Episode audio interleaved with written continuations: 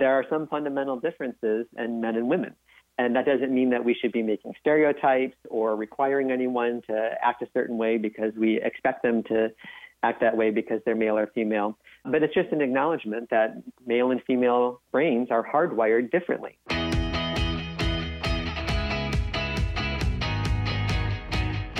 This is the Daily Signal podcast for Tuesday, August 22nd. I'm John Popp, and that was John Bursch, author of the new book, Loving God's Children The Church and Gender Ideology.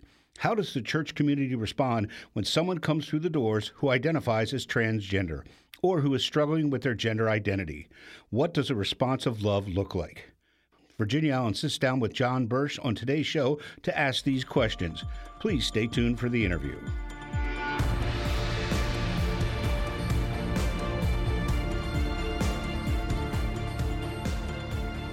For over 35 years, the Heritage Foundation Job Bank has been helping conservatives at all professional levels find employment in key positions in Washington, D.C.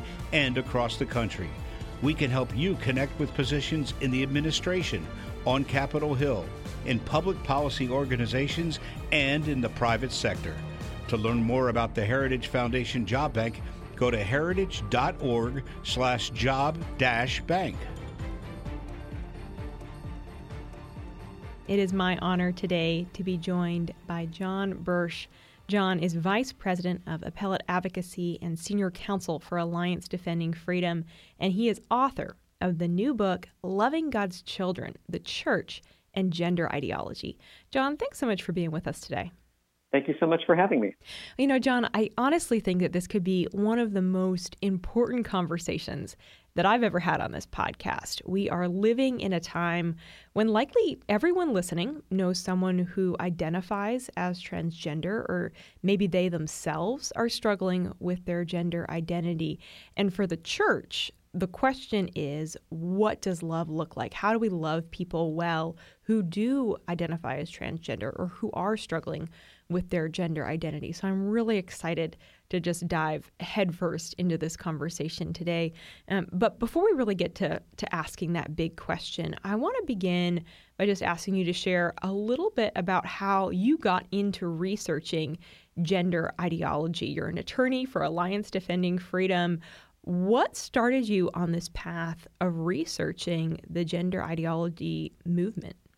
Well, I can tell you, I, I, never set out in my professional career to write a book about gender ideology.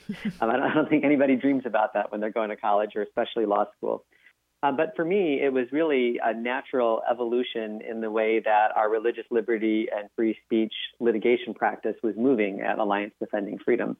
Um, if you go back five years, uh, there were just a couple of cases here and there, mostly involving privacy spaces where schools were allowing uh, in particular, boys who identified as girls to use the girls' showers and locker rooms and things like that.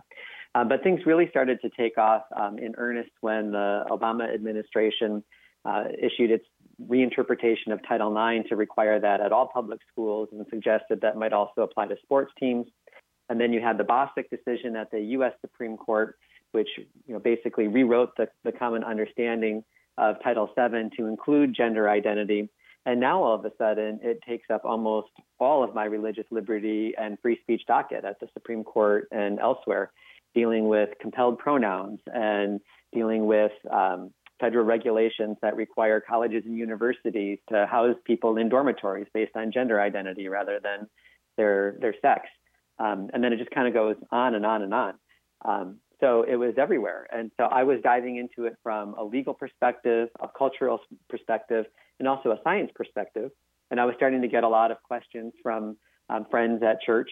And so I started to dig into the theology as well. And soon I was giving presentations at, at churches and at diocesan events and, and other places. And so it really was just a natural accumulation of all of that wisdom um, that I was getting from reading and other places, uh, preparing presentations, that the book just naturally sprang out of that. Mm-hmm. Um, and here we are. And here we are. What were the questions that were coming up in your own heart and mind as you were starting to do more research on the gender ideology issue? Well, the very first question was how does the, the church approach this? You know, how should we think about this as Christians? And the the material that I was reading just kept coming back to the same thing. uh, that God created us as embodied souls. In other words, our, our, bodies are a gift from God, and they have something to say about who we are. They express something about our personhood.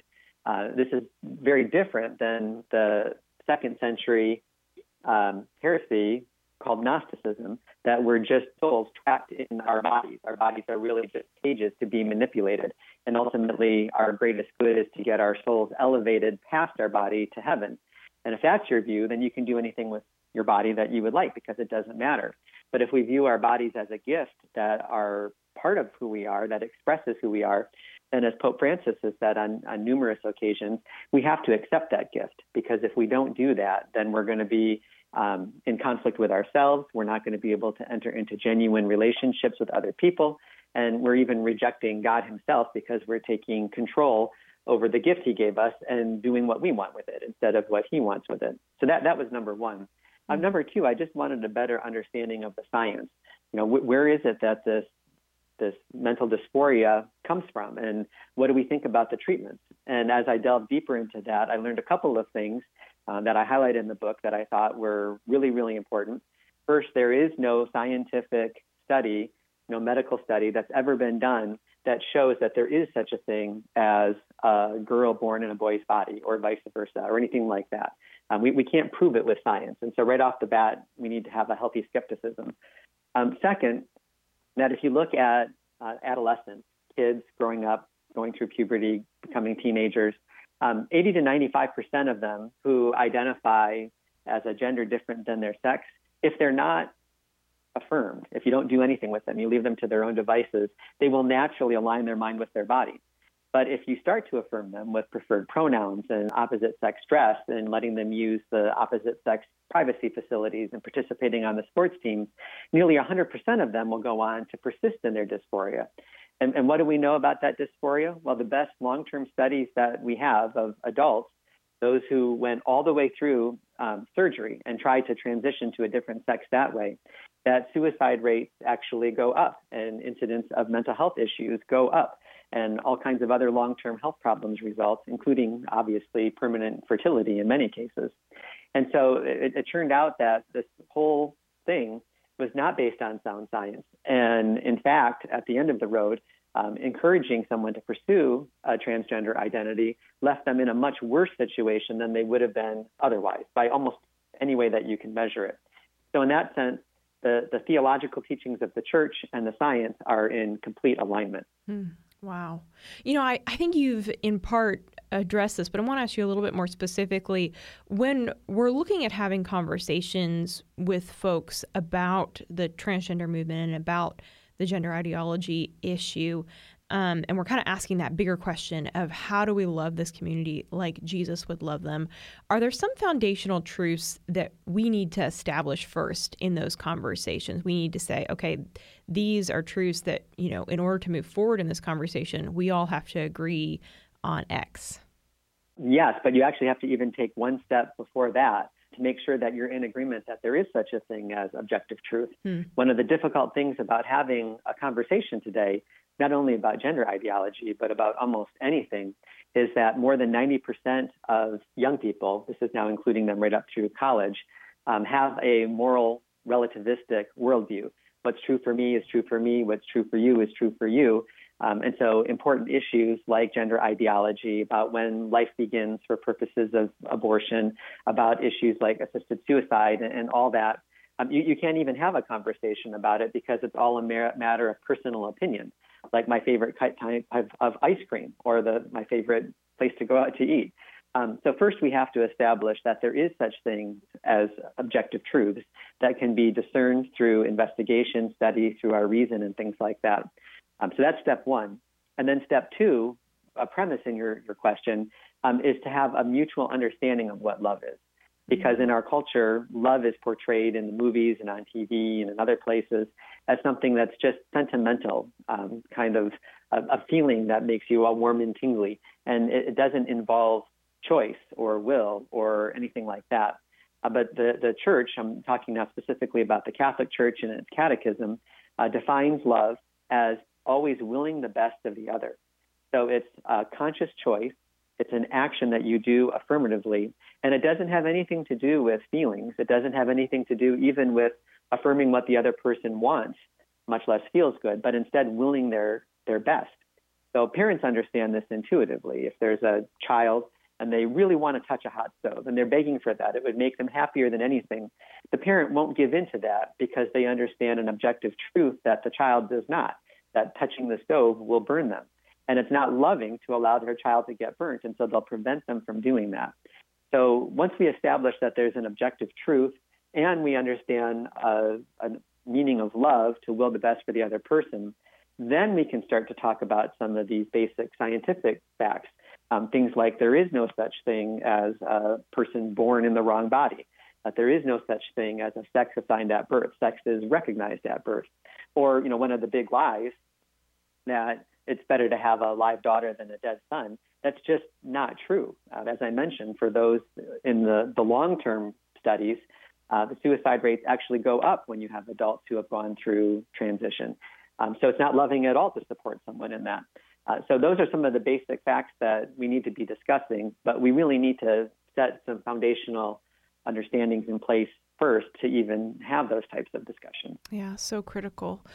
So then what does love look like when someone walks through the doors of your church and you know says I'm here to be a part of the community and I identify as transgender or you have a friend who you know says I'm I'm really struggling with my gender identity and I I think that I might be transgender.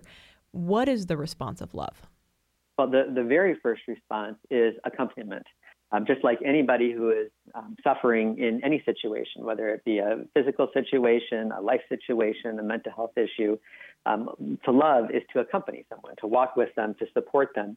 Um, it doesn't mean giving them support without giving them the truth. That's not loving at all. You know, that would be like that parent allowing their child to, to touch the hot stove or to play in the street because that's what they wanted.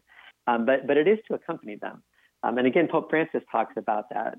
he says that the church is like a, a field hospital. And when someone comes in and they're bleeding to death and you need to stop the bleeding, asking them about their cholesterol or about their sugar levels um, isn't really a helpful thing. So, first, develop that relationship, show that you're supporting them, and then gradually you can start to introduce some of these aspects that will shed light on the truth and help them with their situation. Um, it turns out that many people who are suffering from gender dysphoria have other kinds of mental health issues, um, often because of life situations that happen to them. Uh, I think the statistics show that, that roughly 60% of, of those who attempt to transition suffered some kind of child sexual abuse. Well, you can't move forward in any aspect of your life if you've got issues related to child sex abuse that have never been addressed. Um, so we need to help that person find a counselor.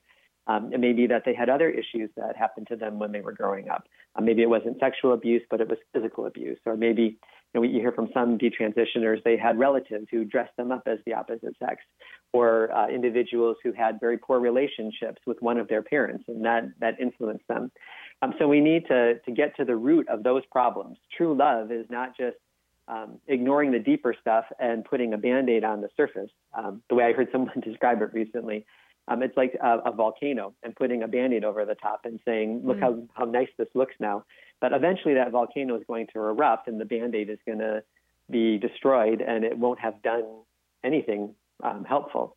Yeah. So, you know, enter into relationship, figure out what those deeper problems are, get help, and speak the truth. And those are kind of the, the building blocks, not only of a, a conversation with someone struggling with gender dysphoria, but struggling with any aspect in their life. Mm-hmm, mm-hmm. I like that because it's so practical. We can all do that. We can all say yes to, okay, I'm going to get coffee with this person once a week exactly. and just hear their story. That's so good. Now, I, I, will say, I, I think for, for so many folks who have grown up in the church, whether a Catholic church or a Protestant church, um, this isn't the case for all churches, but many churches in general have, have done a pretty poor job of talking about sexuality and really celebrating the differences between men and women. How do you think that that the church should go about course correcting on this area? Well, number one is just to spend a lot more time talking about it. Uh, as you said, for years, decades, uh, um, churches, both that I've attended and that I know friends have attended, um, they, they, don't like to touch the issues of human sexuality at the pulpit. Maybe in part that's discomfort because there might be kids present. Um, I think sometimes um, pastors or priests think that if they don't uh, uh, touch those issues, they won't cause controversy. They don't have to worry about collections and community harmony and all those things. Mm-hmm. Uh, but it's absolutely critical that we, we do address those because the, the fundamentalness of our maleness and femaleness as God created us is of tremendous importance of being able to understand how we interact with each other and also how we understand God. Uh, so let me touch on each one of those. First, as I mentioned, we're embodied souls, and so our maleness and our femaleness says something about who we are. And so, if we're going to have an authentic relationship with someone, um, that needs to be part of it. Uh, we can all acknowledge, at least we used to all acknowledge, um, that there are some fundamental differences in men and women. And that doesn't mean that we should be making stereotypes or requiring anyone to act a certain way because we expect them to act that way because they're male or female. Uh, but it's just an acknowledgement that male and female brains are hardwired differently. And science does show that, that the male and the female brain are different. Um, they respond differently to different stimuli. Um, they are uh, bathed in different hormones throughout the gestation process. Um, men and women are just different. And if we fail to acknowledge those differences, it's, it's hard to have authentic relationships. So, for example, if I was a you know very religious person, which I am, uh, but I went into all my relationships hiding that aspect of myself and never disclosing it to anyone, then it's difficult for anyone to really know who I am because they're missing a whole piece of me that's an integral part of my life. Mm. Um, and so that's true about our sex too. We need to acknowledge that. So then, how about that relationship with God? Uh, well, the the Bible is very specific about Adam and Eve being male and female, uh, and that when they see each other for the first time, we know that, that Adam proclaims in Genesis, At last, this is flesh of my flesh and bone of my bone. It's because he's happy that he found the companion, the Ezer, the helpmate uh, that God intended for him, that he couldn't find in any of the other creatures God had created. And he immediately sees in her body um, someone who is not identical to him, but complementary. Um, so complementary that the man and the woman can come together in marriage and express their, their love in such a way physically that it results in the production of a third person, someone who needs their own name, a son or a daughter. So, what does that tell us about God? Well, when you're talking about mutual love unconditionally flowing from one to the other and a, a third person, um, you, you start to think, well, where have I heard that before? Well, it's the Trinity, where God the Father and Jesus Christ the Son, too, have this mutual exchange of love and from it proceeds a third person, God the Holy Spirit. And so, in that way, the family, the domestic church, the building block of all society, which depends on maleness and femaleness, is an icon to help us understand the nature of God Himself, mm. uh, this eternal exchange of love. So, when pastors and, and priests and others aren't talking about these things in church, we're missing something that allows us to have healthy human relationships and we're also missing something that helps us to understand a little bit more about who God is. Mm. Such a beautiful explanation. Thank you. Now, the book, um, Loving God's Children, you say that those who read the book will learn really a, a new aspect or, or a deeper meaning of human identity. How so? Well, in this day and age, people associate their identity with lots of different things. Um, and we see many of the conflicts in our society um, revolving around those identities. It might be our sexual identity. It might be our gender identity. It might be our racial identity. It might even be our religious identity. Um, moving away from some of those cultural touch points, many people identify with the work that they do. Um, if, if, someone were to ask a, a, a lawyer, you know, who, who, are you? Tell me about yourself likely the first thing they're going to say is, Well, I'm a lawyer. um, and then they'll explain what their occupation is, which doesn't really tell you anything about the person. It just tells you about their occupation. And we understand that as sons and daughters of God, that we have a different identity. Mm-hmm. In fact, our, our identity isn't even dependent on being in this world because we have a, a final destiny um, with God in his heavenly home forever. And when you get that identity right, all those other identities start to fall away. And it changes the whole way that you look at things, the decisions that you make, all of a sudden aren't just for short term, they're for the long term. How do I make sure I make it to my heavenly home someday? Uh, they're not decisions that only benefit me, but I start to think about the importance of benefiting those around me, not only my family members and friends, um, but others, even enemies that I dislike, as the Bible calls us to, to love them as well. Um, so getting that identity right is crucially important.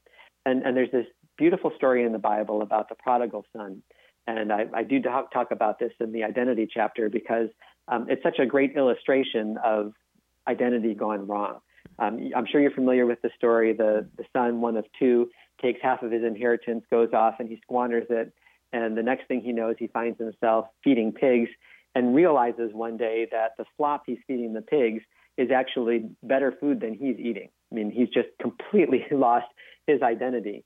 And, and then he has this epiphany that his identity is as the son to this loving father, and that if he would repair that relationship and go back home, he knows that his father has many servants, and even if he could just be a servant of his father, he would be in a much better position than he is eating slop to these pigs. And so he humbles himself, which is a necessary first step when we're course correcting, and goes back home and of course, his father immediately embraces him and throws a celebration, um, not only because he's got the physical proximity of his son again, but because his son has been found. He has reclaimed his identity as a member of the family. Um, and, and, all of us can do that. And we, we can't let our identities be tied up by things that have happened to us, even traumas that have happened to us in the past. We need to move past that and remember our identity as sons and daughters of God um, and when we do that, then our lives kind of click into place and our path forward becomes more clear.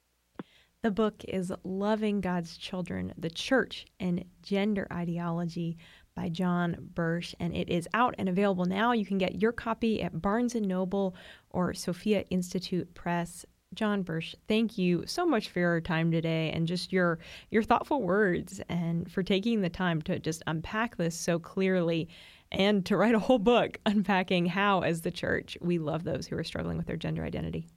Well, thank you so much. And, and I hope lots of folks get the opportunity to read it because what you notice um, in the population generally, but especially in the, the, the church, um, just a lack of vocabulary to be able to talk about these mm-hmm. things. And so I'm hoping that lots of people will read the book, learn from it. Um, you don't have to have a theology degree or a, a, medical degree or a science degree to understand it. I've tried to bring it all down to a fairly simple level. Um, but then you can you can take that information and start having those essential conversations with your family members, your friends, your coworkers, um, and others that we really need to be having if we're going to be able to move forward and to love others well. Yeah, absolutely. John, thank you so much. Again, the book is Loving God's Children, The Church and Gender Ideology. It is out and available today. John, thank you for your time. Thank you. And that'll do it for today's episode. Thank you for listening to the Daily Signal podcast. Now, if you haven't gotten a chance, be sure to check out our evening show right here in this podcast feed. We bring you the top news of the day. Also, make sure to subscribe to the Daily Signal wherever you get your podcast and help us reach more listeners by leaving a five star rating and a review. We read all of your feedback. Thanks again for listening. Have a great day, and we'll be back with you at 5 p.m. for our top news edition. The Daily Signal podcast is brought to you by more than half a million members of the Heritage Foundation. Executive producers are Rob Bluey and Kate Trinko. Producers are Virginia Allen and Samantha Aschieris. Sound design by Lauren Evans, Mark Guiney, and John Popp. To learn more, please visit dailysignal.com.